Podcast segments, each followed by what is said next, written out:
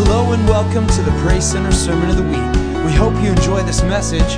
For more information, visit PraiseCenterOnline.com. Even if you're not going back to school yourself, if you're past that age, and uh, but there isn't there. Don't you feel like this time of year that there's something ingrained into us, right? That that kind of we feel like uh, it's time to better ourselves, get more. You know what I'm saying? Do you, do you all feel that way too? I think I feel like every fall when this comes around, it's like, okay, the goofing off time is done. It's time to get serious. You know what I'm saying? And just get after it. And I think that that's, that becomes ingrained into us over years and years of going. And, I, I, I, and there's something that stimulates us in the fall season, I think, to grow and to learn and to move to the next level in our lives. And, and I believe God is already doing that in our church. If you were here two weeks ago, uh, Rhonda preached on uh, prayer, and man, we had a time of prayer like we haven't had in a long time here. It was so powerful after church. And last week I spoke on worship, and uh, and I felt like the worship time that we man, it just felt like everything just took a step up. And I just want to keep that going.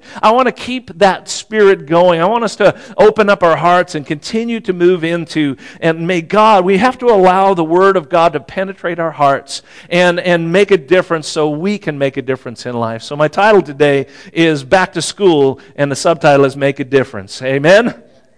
All right. So we're going to ask we're going to uh, uh, ask a question and answer it through the uh, message today. But what does it take to make a difference in our generation? And I do believe that for, the answer is the same for every generation. Uh, maybe the the uh, way that we go about it and the you know the, the, the terminology sometimes changes, but the the path is still the same. And and in fact, I think we have one of the greatest examples through the life of Noah of somebody who made did he make a difference in his generation? I mean, come on. And so uh, so we're going to look at him and kind of look at some things that God says about him and uh, see how maybe we can apply that to our lives. So, picking up our text in Genesis 6, verse 1, we'll read through verse 9. Here we go. It says, When human beings began to increase in number on the earth and daughters were born to them, the sons of God saw that the daughters of humans were beautiful. And they married any of them they chose. And the Lord said, My spirit will not contend with humans forever, for they are mortal their days will be 120 years. I think that's kind of interesting that uh, I think the statistic is that only one in a billion people lives to the age of 120 or greater, and that God said that all the way back, you know, thousands of years ago, that that's, there was going to be a limitation. Before that, people were living to 900 years old and, uh, uh, and longer. Methuselah lived to 969, he was the oldest ever recorded. And then, then it goes on, though, and it says something about some uh, really scary big dudes. Uh, verse 4 The Nephilim, that's who I'm talking about, were on the earth in those days and also afterward when the sons of God went to the daughters of humans and had children by them. They were the heroes of old, men of renown. Um, the, if you go into the further into the Old Testament, you see that, uh, remember Goliath? Everybody remember Goliath? okay, and he had some brothers that were uh, really bit tall too, somewhere in the vicinity, at least nine feet, maybe nine and a half feet. Um, this to us almost seems absurd, but the, there's a connection between the, the, the, people of Goliath's time and, and his family, excuse me, his family line, back to these Nephilim. Um, uh, we don't know how that all works out. The, the genetics must have carried through Noah because obviously there's going to be a big flood and there's only one family. With, but somehow the, you know, the, the genetics carried through, and at least to that time, at the time of David, there were still a few of these really huge uh, men around that were, uh, were just men of renown. They're called heroes, not necessarily in a good sense. Many times it was in a negative sense. And then, uh, so verse 5 Then the Lord saw the great wickedness of the human race had become on the earth, and every, every inclination of the thoughts of the human heart was only evil all the time. That's a pretty damning statement there, isn't it? That's just tough. I mean, like everything. But then there's, uh, thank God, there's a corner turned in verse 6. The Lord regretted, excuse me, after that, but uh, I'm sorry, all the way down to 8. But uh, the Lord regretted that he made human beings on the earth. His heart was deeply troubled. So the Lord said, I'll wipe from the face of the earth the human race I've created, and with them uh, the animals, the birds, and creatures move along the ground for I regret that I've made him. Here comes the corner. Sorry, I jumped in too early. But Noah found favor in the eyes of the Lord. Aren't you glad for favor today? Hallelujah. Do you know, I just want to tell you today that in Christ, you have found favor in the Lord today. If you're here today and you have Jesus Christ, you found the same kind of favor that Noah found. And so it says uh, in verse 9, and this is going to be our main text to launch from today. It says, This is the account of Noah and his family. Noah was a righteous man. Everybody say righteous blameless. Everybody say blameless. among the people of his time, and he, say the last four words with me, walked faithfully with God. Different versions might read a little different, but he walked faithfully with God. So these three things are going to be the primary things we're going to hit. And then a surprise secret uh, fourth point will be coming later, but I'll save that. All right? So we're going to talk about uh, righteousness today, being blameless and then walking with God in faithfulness. And, uh, and that, those are the things that set Noah apart in his generation. But I want to encourage us. It'll do the same for us in our generation for the people around us. Do you believe that today? Let's pray. God, thank you for your word and these, these incredible uh, things that we read that are, I hesitate to even use the word stories as if it's just uh, fantasy or something. It's not that, Lord. It's truth. But uh, even wrapped up in the, the story of Noah is these, these incredible truths that carry forward now thousands and thousands of years to the time that we are in right now, and they're still meaningful to us today. And so, God, but, but it, it doesn't mean anything unless your Holy Spirit breathes that life into us as we study it, as we look at it today. So I pray that everyone here will have ears to hear what you are saying to your church today. In Jesus' name, amen. Amen. So uh, I became a believer uh, between my freshman and sophomore years of high school. Uh, during that time, we moved from, uh, in that summer of that year, we moved from Boston, or a little small town north of Boston, Massachusetts, all the way out to a little small town in uh, southern Oregon called Winston. It's next to Roseburg. If you don't know where that is, it's south of Eugene, okay? And if you don't know where that is, well, then you need a geography lesson. No, I'm just kidding. So, um, but anyway, I, I, somehow, when I, by the time I got to high school, I had, um, and I think it was a lot of it, I've talked about this before, but a lot of it had to do with shame that I felt and de- maybe some early depression in my life. I don't know how to explain it, but by the time I got to high school, and another thing was we moved almost every year I was in a different school. And so I, I got to high school my sophomore year, I almost had zero friends. Um, you know, pretty much nobody uh, hung out with me. I was pretty much becoming, and the more I got that way, the worse it got. You know what I'm saying? You get, you get, it kind of compounds, it snowballs. And so the, the, the worse I felt about the lack of friends, the more, de, you know, sullen I was, and the more, you understand what I'm saying? And pretty soon, nobody, I don't blame them. Looking back, I think, why would anybody have wanted to be around me at that time? I was acting all depressed and miserable, and, and uh, you know, but I didn't have the Lord. So, so then, um, so then, uh, uh, again, I moved to Oregon and uh, receive, hear the gospel under, you know, under, in an understandable way as a 15 year old. I just turned 15. And, uh, you know, within a short amount of time after hearing the gospel, I said, that's for me. I got to have that. And so I gave my life to Jesus. It was fantastic.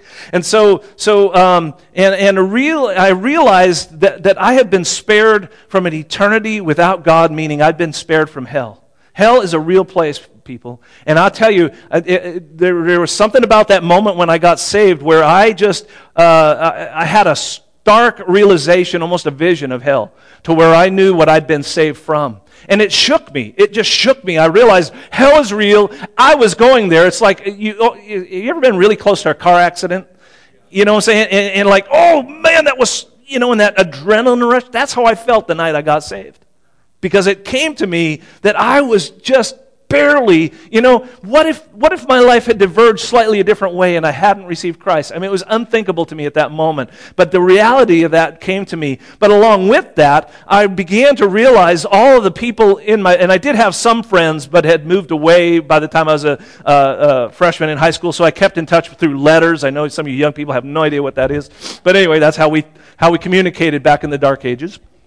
So, so I communicate, but, but all of a sudden I started thinking about Leslie. I started thinking about Artie. I started thinking about other family members. I started thinking about just people I didn't even know. And I thought, nobody can go to hell. This isn't right. This should not be happening, you know? And it kind of, something hit me. I gotta, I gotta tell them. And I didn't know. so I go into my sophomore year of high school. Um, and so, as this on fire, radically changed, deeply grateful to God Christian dork. There's just no other way to say it. I mean, I was just a total Christian dork. Um, you know, before Jesus, uh, occasionally my mom and my stepdad who did drugs um, thank god she got saved on the same night i got saved and didn't do drugs anymore but, but anyway they would do drugs they'd smoke pot and do hash and different stuff and, and so every, every once in a while they would take me down toward boston. There was this little seedy uh, part of town and they'd go to something called a head shop. Does anybody know what a head shop is? Okay. You're all look at me like what's a head shop? Well anyway uh, nobody responded. Are you all too pure to know what a head shop is? Is it just old terminology? Okay i got one guy in the back Gee, thanks, Rich. A little encouragement. Come on. So anyway, head shop. Uh, number now, we got to understand some some things like grass and marijuana. They've been legalized in certain ways and different things, but uh, but in those days they were strictly illegal. And yet there was this shop that we would go to where they sold all this drug paraphernalia, right?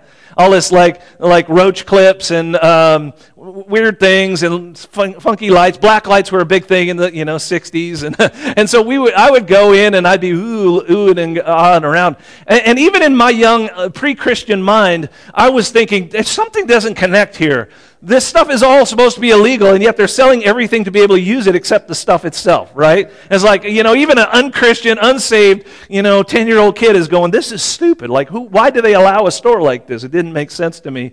And uh, so, anyway, but so what happened was, is that that was kind of my pre Christ times. Now I became, become a Christian. My aunt takes me to my first Christian bookstore, which was just as weird in a different way.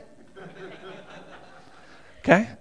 You're tracking with me? Like, what is this place? And it was uh, even more so back then. They were really weird. But, but one of the things at the Christian bookstore, so again, in my mind, my young Christian mind, I'm thinking, I got to tell people about Jesus. And we walk into the Christian bookstore, and they had these just great big buttons that had a pin on the back, right? And so, yeah, like that, right? You see that? And, uh, and so these are like some of the ones that I had. I mean, they were huge. And so I thought, yeah, I'm in. So I bought a bunch of these buttons, okay? And every day I went to school as a sophomore, I walked into the school with one of these buttons on me, okay? Every day. And, uh, you know, so, so like, no, there's no like easing into high school, making a few friends first before I turned into a dork. I just went in full dork, okay? And uh, I also had a, uh, uh you know, back then, uh, you see a lot of graphic tees today. It wasn't that common, uh, especially uh, ones that would have a Christian theme on them. And pretty much the only one you could get, and I had mine was powder blue color, but it looks like this shirt right here. It was just said "One Way Jesus" on it. Man, I wore that shirt till it just could walk by itself. It stunk so bad. I mean, I just like every day I would wear that shirt with the buttons and and you know, and, and so you know, there was no doubt from the moment I walked into my sophomore year that, uh, and I I had it was I didn't know how to witness. I didn't know how to tell people about Jesus, but I figured at least maybe this would start the conversation. And, and but understand that, that I didn't go in intending to be a dork. I intended to, to help people that didn't know Christ to come to Christ. Do you understand what I'm saying? It was so important to me. I was a terrible witness. I had no idea how to tell other people about Jesus. I like rooted, by the way. It helps us to learn how to do that better. But um, I told this poor Catholic girl, I remember talking to her, and, and if you're Catholic, please don't misunderstand. I'm not, I, I, I don't, you know, let's talk this through a little bit. But, but, uh, but anyway, I told this Catholic girl in my sophomore year that she was going to hell. Yeah, I know, exactly. I feel so stupid about it now, you know? I mean, it's not my proudest moment, to be sure. Well, by the time I was a senior, everybody knew that I was a Christian. So much so that in our high school, that and not only was I dorky, but I went to a dorky high school. Um, so in our dorky high school, uh, the, every month, as se- seniors were voted boy and girl of the month. They don't do this anymore, do they? Like in the senior, do they? They still do this? That's crazy. Well, I bet they don't do this because uh, uh, so so anyway, the boy and the girl. Like in October, you had Mr. and Miss Leadership. Uh, in uh, other months, you'd have Mr. and Miss Talent or Leadership or Athletic. But in November, the, the senior class would vote for who they thought was shining the light of Jesus the most, though they wouldn't have put it in those terms. They used the term reverence. Here I am in my yearbook with Pam Marsh, Mr. and Mrs. Reverence. I know it's a terrible photo. It was a terrible yearbook, too. But, and I know you don't recognize me because there was hair involved. And it's horrible photography because of the shadow, but that's me.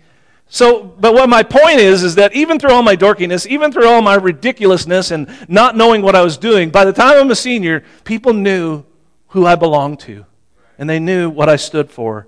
And, um, and, I, and, and, and so you might be sitting there thinking, well, I don't, I don't like how you witnessed to people in high school. I didn't like your methods. Well, tell me about your methods and what you did. Okay? Just let, maybe you got better ideas. Maybe we can help train these young people how to do it. I don't know, but all I know is the word has to get out somehow.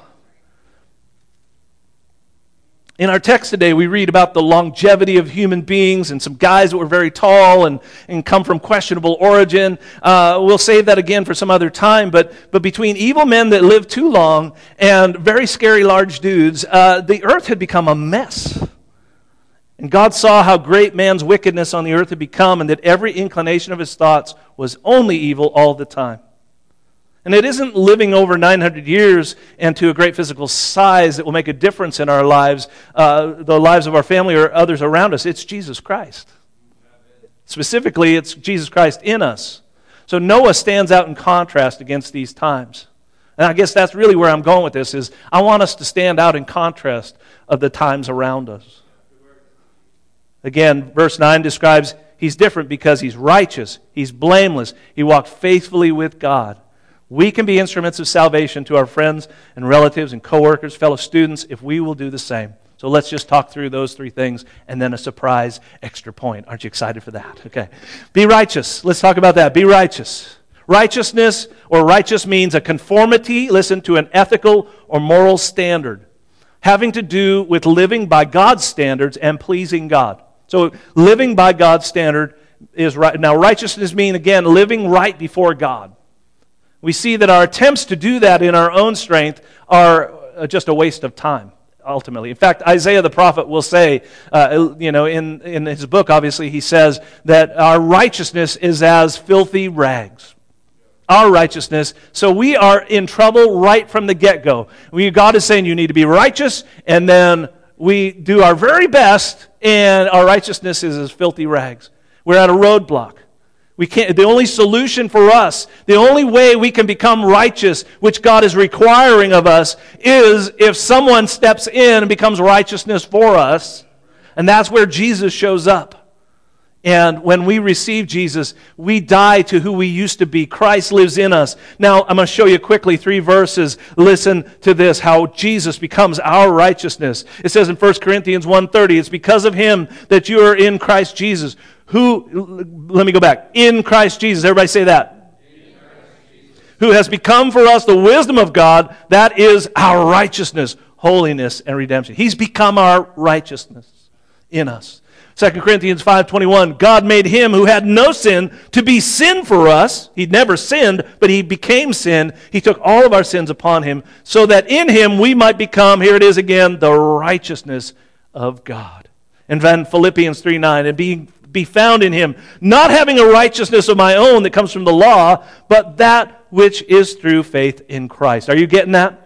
So, so I'm just getting, one way I'm making this as easy as I can for you. You're worried about being righteous, you know, being right before God, being, being uh, able to stand before Him. Jesus takes care of that. All we got to do is be in Christ and have Him in us. That's it.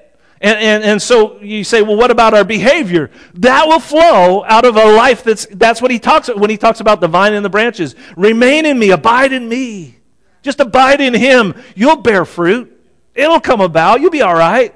Don't worry about it. The behavior flows out of who he's made us to be, the righteousness of God. Jesus tells us in the Beatitudes, blessed are those who hunger and thirst for righteousness. You think, well, what does that mean? Am I, okay, am I, you know, and again, we start to think, well, that means I should really hunger and thirst for doing right all the time. You're failing again when you start thinking that way. What, who is our righteousness? Christ. Somebody got it. Thank you over here. Uh, let me ask you again who's our righteousness? Christ is our righteousness. So when Jesus says hunger and thirst for righteousness, you get it? Okay? He's saying hunger and thirst for me. I don't say this to brag and in any way. I really don't. But and, and, don't don't quote to me, you know, that you should fast in secret because there are secret fasts. But if if never anybody told you about fasts that they did, we wouldn't even know that Jesus fasted. So let's just get that off the table. Back in, uh, back in the 2003, I think it was, I felt led of the Lord to ask the church to go on a 21 day fast. And I felt led specifically uh, to go on a completely liquid uh, fast. So I didn't eat any solid food for 21 days. Um, and so, again, I'm not saying that to brag. I'm just, I just need you to know that, that when the last day came, we decided, uh, there were four of us that decided to go without any solid foods. One guy, though, he was cheating because he was taking Happy Meals and blending them. And uh, to me, that doesn't count. But uh, I think he did that once and it tasted like vomit and he stopped. So, um, sorry, I shouldn't have said that. Anyway, so, so 21 days, no solid food. Uh, and we, we knew that you don't want to finish a fast like that by going in and eating a big old roast or a steak. You can't be eating meat at a time like that. It would just rip your guts completely out. So you have to come back off your fast slowly with, with vegetables, roughage, and maybe something light like potatoes, things like that. And so that's what we did. And uh, we, we planned our meal, and we, you know, towards the end, we're all like dreaming what this is going to taste like. And we, we had this incredible fresh green salad that night with, with an incredible uh, vinaigrette dressing on it. And then we went and had some of the best garlic mashed potatoes. And then we had some fresh bread with some butter on it. Let me tell you, when you haven't eaten anything solid for that long, and all of a sudden you set that stuff, in, I'm to tell you, the smell of that food was like nothing you've ever smelled before. Uh, there was fragrances coming out of all of that stuff that I thought, why doesn't food usually smell like this? You know, it smells good. I'm not, don't get me wrong, but it was amazing. And I was blown away. And, and then you put the first bite in your mouth of that, of that salad and the, and the taste and the flavor. Everything about it seemed 10 times better than I'd ever experienced before in my life. And I think when we again say hunger and thirst, that's what comes to my mind. I was so hungry. I was so hungry. But I want to I want to be like that for Jesus, don't you? I want to be so hungry for Him that, that being in His presence and having worship with other saints isn't like something we're going through road, but it's all of a sudden I just walked in and there's a fragrance in the air that's like, oh, can you smell that? That's the fragrance of the aroma of the worship of God's people. Woo, that is good, good, good. I can't wait to get the full meal deal here, right? So, this is what I'm talking about with righteousness. Jesus is really saying, hunger for me, hunger for me and your actions will also be righteous. Second thing is live blameless. Living by God's standards in the sight of man is really what this is saying. In the New Testament, blameless means that there's nothing to get a hold of. You translate the Greek word for blameless. It means it, like you're grasping for something as if you're going to get, you know, be able to pull it off course or do something, and you can't get a hold of it. You're just slipping away. It's like, and I love the thought of that. You can't get a hold. There's nothing. You can't get a hold of somebody who's blameless in a in a negative way like that grasping, but trying to get a hold of something, nothing substantial there to get a hold of. It's like when Pilate said uh, at Jesus' uh, trial, and he says, I, I find no, no reason, uh, uh I found no in him no guilt, or found no guilt in him. It's the same thing. It's like there's, there's nothing.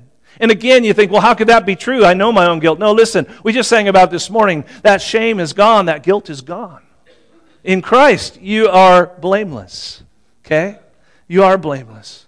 But, but let, me, let me process this a little bit differently than righteousness because though we are blameless, uh, uh, oftentimes, how many know our behavior is like, oh, sometimes not so much? And, and, and so I, I want to ask us to, like, why give someone else, especially someone who doesn't know the Lord, an opportunity because our behavior, uh, you know, they're going to find fault with us in some way. I love, I love this. Uh, story. I, I, heard it years ago, I uh, read it online, but one man writes this. He says, I was sitting at a stoplight this morning. The lady in front of me was going through papers on the seat of her car. The light changed to green. She didn't obey its command. A green light is a commandment, not a suggestion. Amen? when the light had turned red, she still had not moved. I began with my windows up, screaming and beating on my steering wheel. My expressions of distress were interrupted by a policeman, gun drawn, tapping on my window against my protestations of, you can't arrest me for hollering in my car, he ordered me into the back seat of his. After two hours in a holding cell, the arresting officer advised me I was free to go. I said, I knew you couldn't hold me or arrest me for yelling in my own car. You haven't heard the last of this. The officer replied, I didn't arrest you for shouting in your car. I was directly behind you at the light. I saw you screaming and beating your steering wheel, and I said to myself, What a jerk. There's nothing I can do to him for throwing a fit in his own car. Then I noticed a cross hanging from your rearview mirror, bright yellow Choose Life license tag, and the Jesus is coming stu- soon bumper sticker and the fish symbol. And I thought, you must have stolen the car.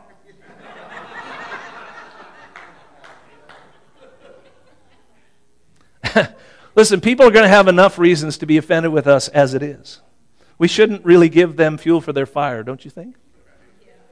Smith Wigglesworth, we have this quote up on the screen great uh, revivalist from the uh, early 1900s, But he wrote, listen, this is like, think about this. He died in 47. I don't know exactly what year this quote comes from, but, but picture life as you remember it or, or read about it. Let's say nobody here would remember it, but back in the, you know, in the 30s and 40s probably. Uh, and, uh, but this is what he writes. He says, the reason the world is not seeing Jesus is that Christian people are not filled with Jesus. They're satisfied with attending meetings weekly, reading the Bible occasionally, and praying sometimes. It is an awful thing for me to see people who profess to be Christians lifeless, powerless, and in a place where their lives are so parallel to unbelievers that it's difficult to tell which place they are in, whether in the flesh or in the spirit.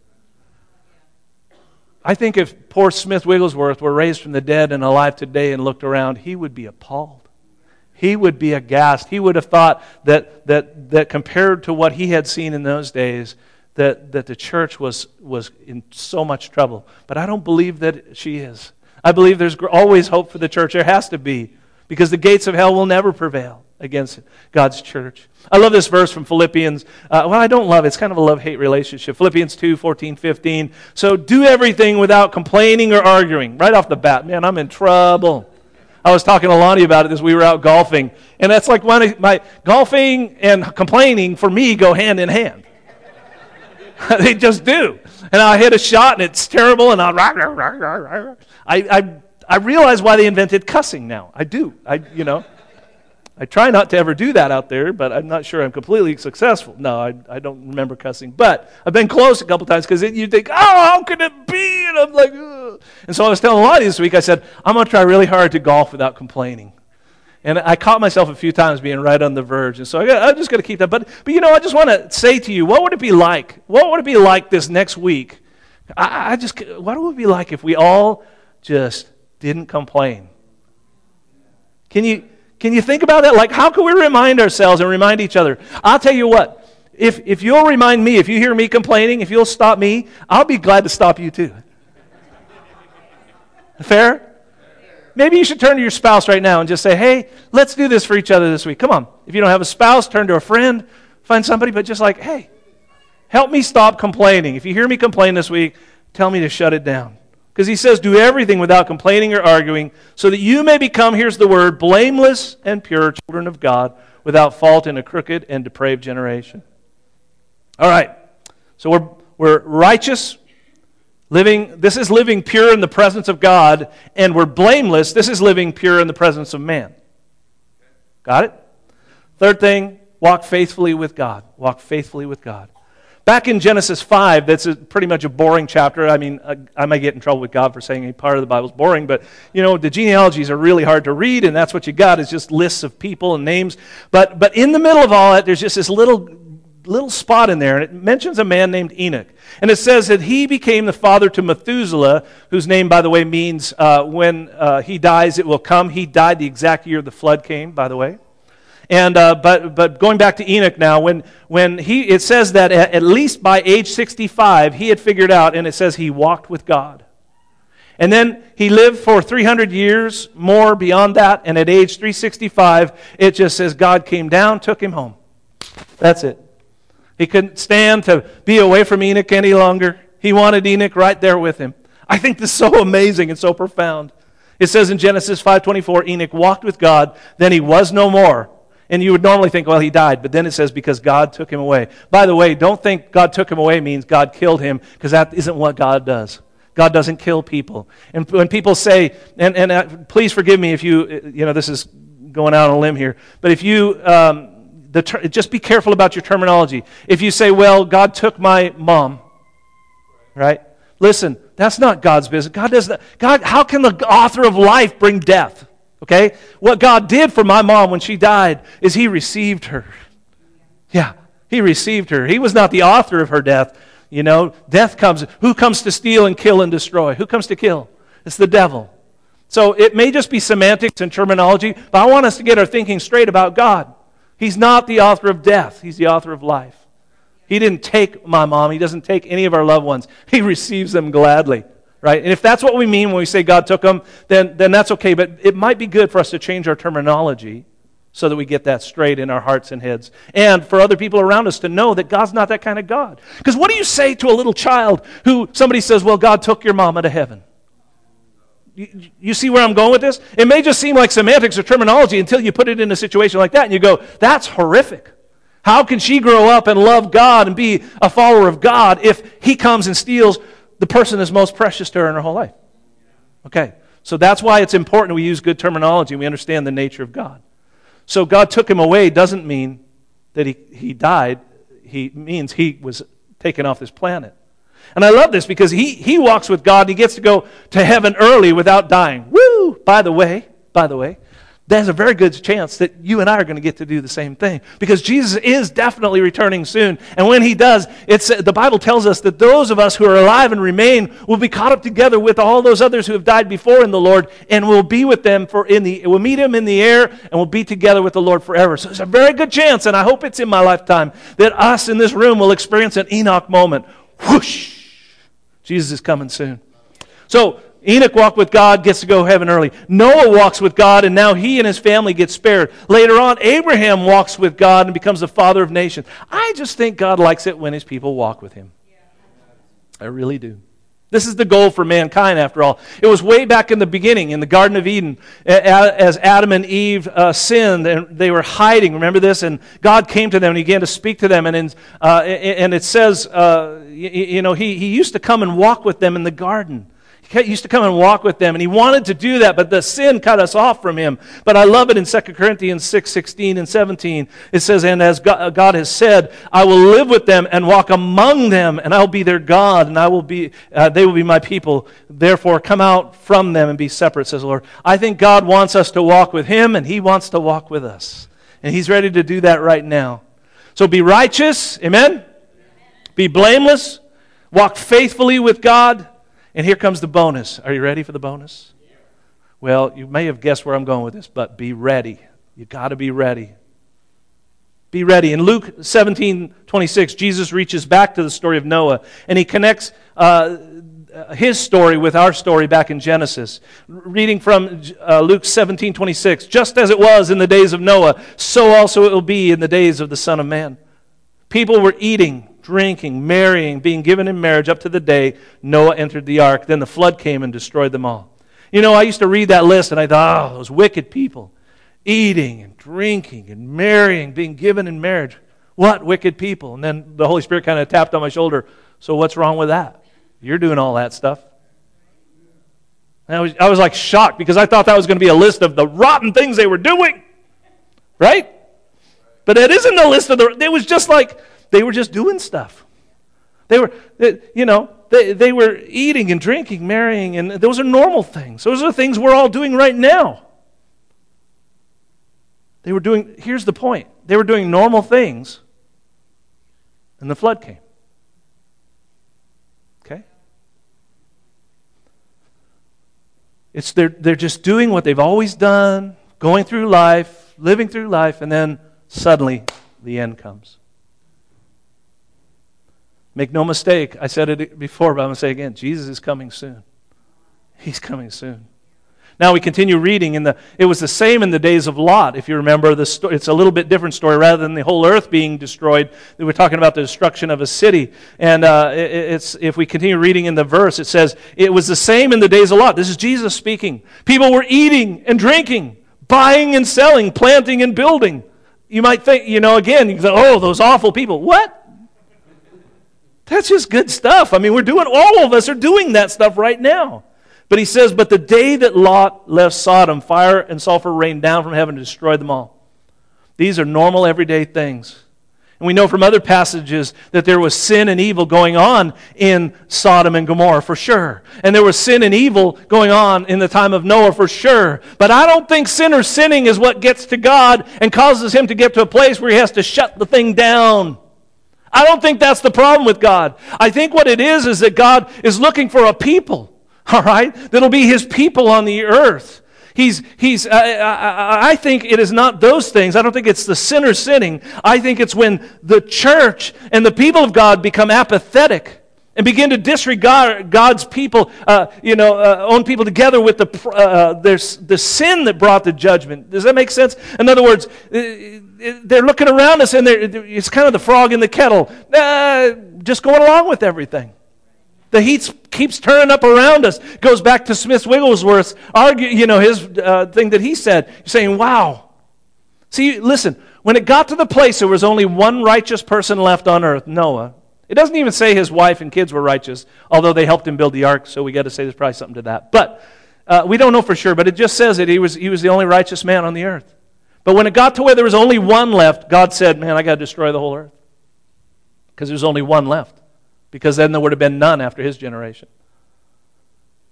When it got to where there was only one righteous man left in the city of Sodom, and by reading about Lot, you may not think he's a righteous man, but, but 2 Peter tells us that he is. It says, when one righteous man was left in Sodom, God steps in and says, That's enough. God, listen, God had, you think, oh, he destroyed all those people. No, God had mercy on future generations that were, that were going to be growing up in Sodom. God had mercy that that kind of horrible sin that mistreated children and women and all kinds of things would be stopped so that could not continue anymore because there was only one righteous man left and he had to go. What's it going to take to make a difference? It's going to take the church, it's going to take the people of God all of us being ready, being prayerful, being the people of God that we're supposed to be. God, listen, this is what I'm trying to get at with this last thing is that God says it this way if my people, He doesn't say if the whole world gets saved, He says if my people who are called by my name, catching this, will humble themselves and pray and turn from their wicked ways, then I'll hear from heaven and cleanse their sin and heal their land. We look around us in America, we think, man, this land needs to be healed. You know, the answer isn't to change the sinners, it's that the Christian people, it's the believers, that we would step into that place and we would call out to Him in prayer and humble ourselves and turn from our wicked ways. And when we begin to do that, we will change the nation. We will change the nation. In Jesus' name, I believe it with my whole heart. We can, you, I, this whole sermon has been how can we make a difference? That's how we get to make a difference. By turning from our wicked ways. And, and as, as Aaron, he didn't know what I was preaching on today, but he nailed Did you hear the connection there when he was talking about that or the same exact thing? So good. So good. Worship team, come on back up. So, okay, looking back over my life, I don't regret my witness in high school at all. The people I even used to think were like the popular people in school, I only went to one uh, reunion, the, the 20th, and I had to laugh literally to myself and out loud at times at how the people who were so cool back then were not so much now, and they, but they were still trying to be cool. You know what I'm saying? And it was like so hilarious. I, in fact, we had this one gal there. Uh, uh, her name was Dawn Dewey, and uh, she was just a sweet girl. And uh, uh, we, we had a, in our little bitty town, there was a little uh, county, not a county fair, but a city fair kind of a thing, and it was called the Melon Festival. And uh, every year we would elect the Melon Queen. And at one point, she, she, was sharp. I like this girl. But she stood up, this 20 year reunion, she stood up in the midst because everybody was talking about all their accolades and all the things they'd accomplished in life. And she said, she stood up proudly and says, I was once the Melon Queen. And I, love, I was like, yes, that's perfect. Like, stop putting on it. Stop acting like that.